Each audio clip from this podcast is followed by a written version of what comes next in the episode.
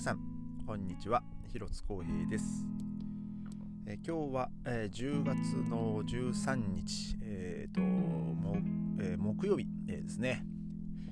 え今日はですねちょっと僕はあの妻と2人で、あの朝ちょっと愛さん 愛さん、えーと、歯医者の、え予約がありまして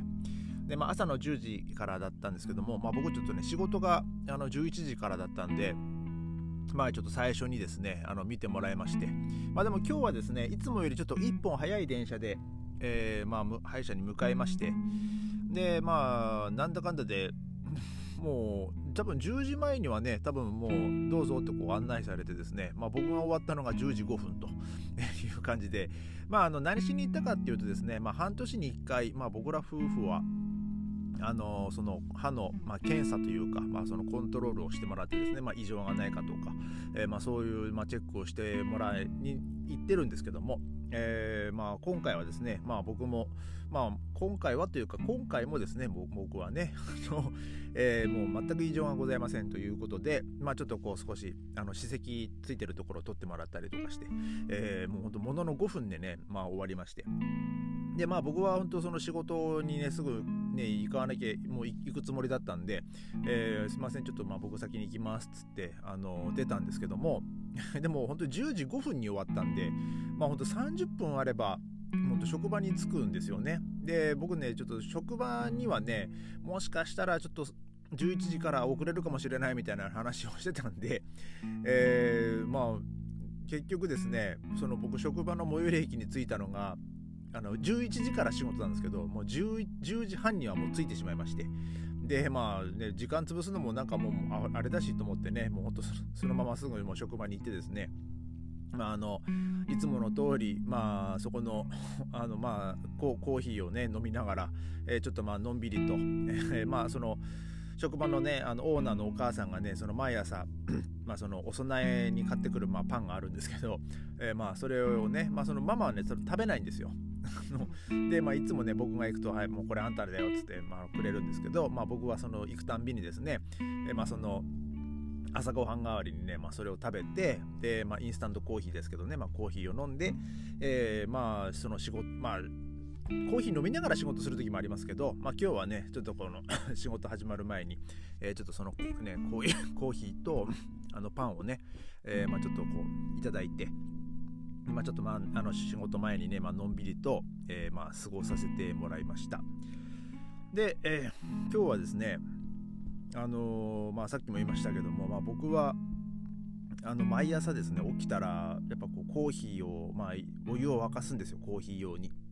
でまあ、ね、多くの、ね、皆さんも朝、まあ、コーヒーを飲む方はね、まあ、多いとは思うんですけどもでまあ僕はですねあのー、子供の時にあの母があの喫茶店で働いてましてでだからまあ僕はですね本当子供の時からそのコーヒーの匂いっていうのになんかこう慣れ親しんで、まあ、育ってきたっていう、まあ、経緯もありましてでまあその母が働いてたその喫茶店はですねちゃんとコーヒー豆もこう機械で、まあ、機械でしたけどもねあので引いててですね、まあ、そのコーヒーの豆をねこう引く機械をねなんかこう僕見てるのも好きででそこからこうねそのコーヒーの香りがこうふわーっとこう、ね、広がってくるのも好きでよくねその母がそのコーヒーの豆引くに行くよって言ったらね、まあ、僕も一緒にこうついていってたんですけどもだからまあ僕はですねそのコーヒーをまあ子供の時に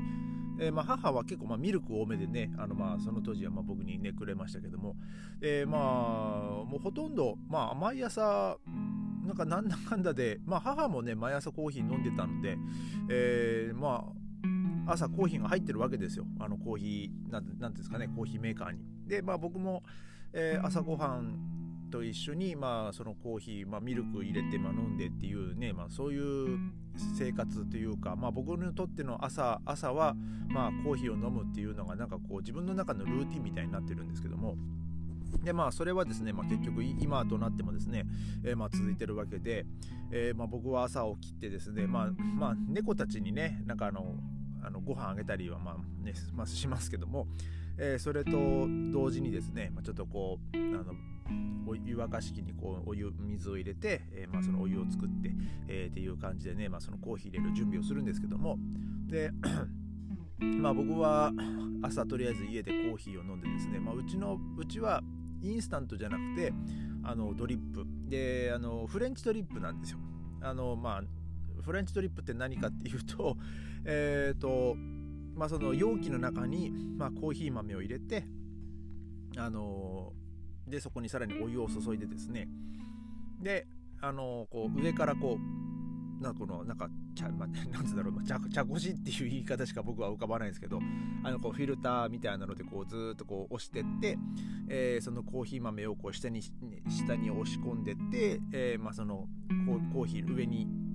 まあそのまあ、それをこしたコーヒーを、えー、まあ、そのカップに進むっていう感じなんですけど、まあ、あのーフィルターコーヒーだとねあのコーヒーの油分もあのフィルターが吸い取っちゃうんでね、えー、だからまあ僕はそのフレンチドリップの方があのまあちょっと味が濃い感じがしてまあ好きなんですけど。でまあただまあ僕ちょっとね少しまあ僕のこだわりの話をしますとあの日本帰った時にですねあの本物の南部鉄瓶買ったっていう話を、まあ、このポッドキャストもだいぶ前にもしたんですけどもその、えー、南部鉄瓶でお湯を沸かして、えー、で、まあ、それをコーヒー入れ入れるっていうのがね、まあ、僕は、まあ、それが、まあ、僕の中で一番美味しい、えー、コーヒーのの、まあ、入れ方というか飲み方だと、まあ、思うんですけども、まあ、あとはまあその使うコーヒー豆にもね、まあ、よりますけどね。でまあ、うちはまあ基本的にはまあそのインスタントは使わず、まあ、ドリップなんですけども、えただですね僕この今まで生きてきた中で まあ41年生きてきましたけど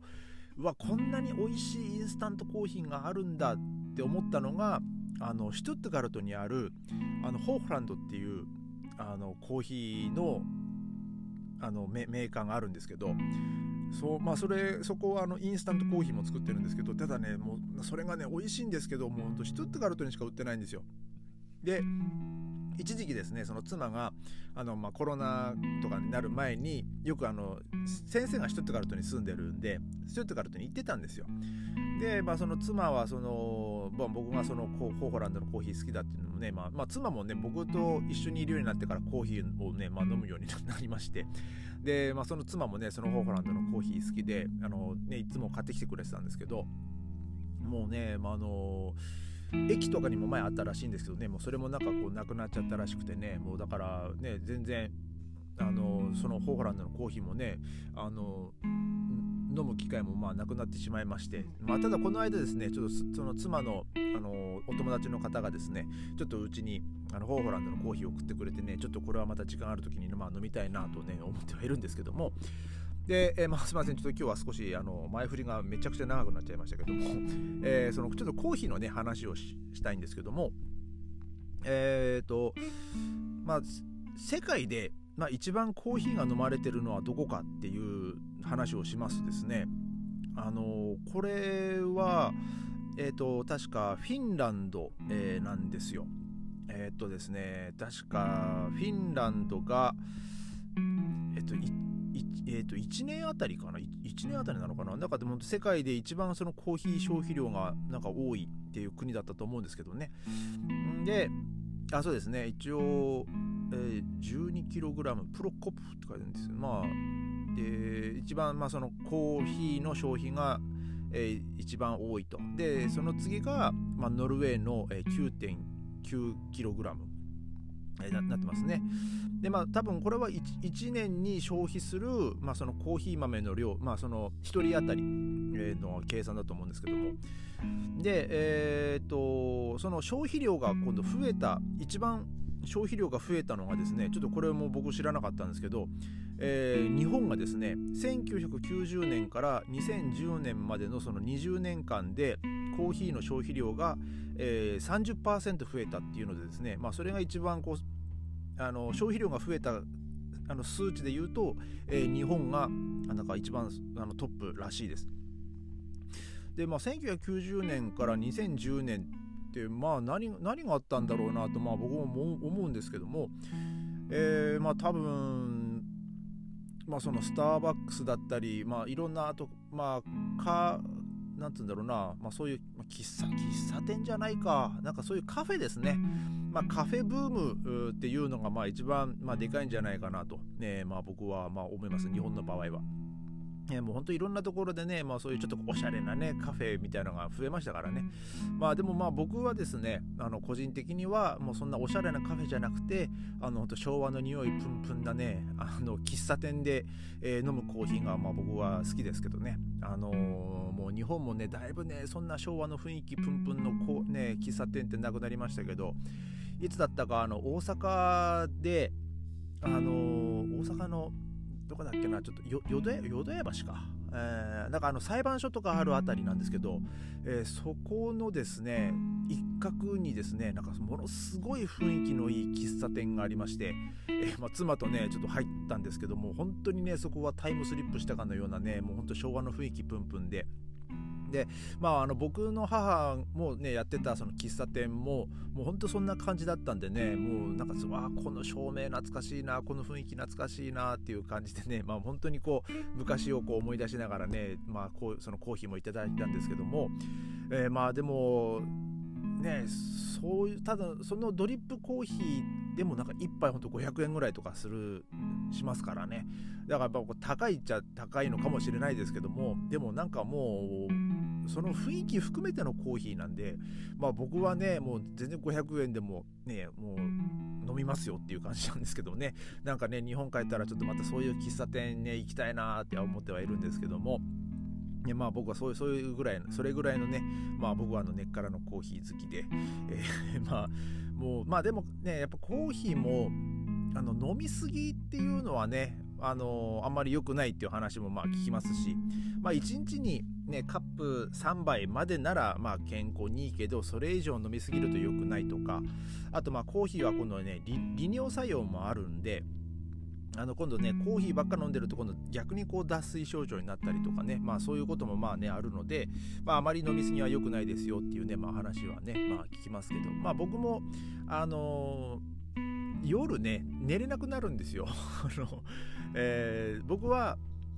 18時以降はねあのコーヒーとかカフェインまあまあまあカフェインというかまあコーヒーですね。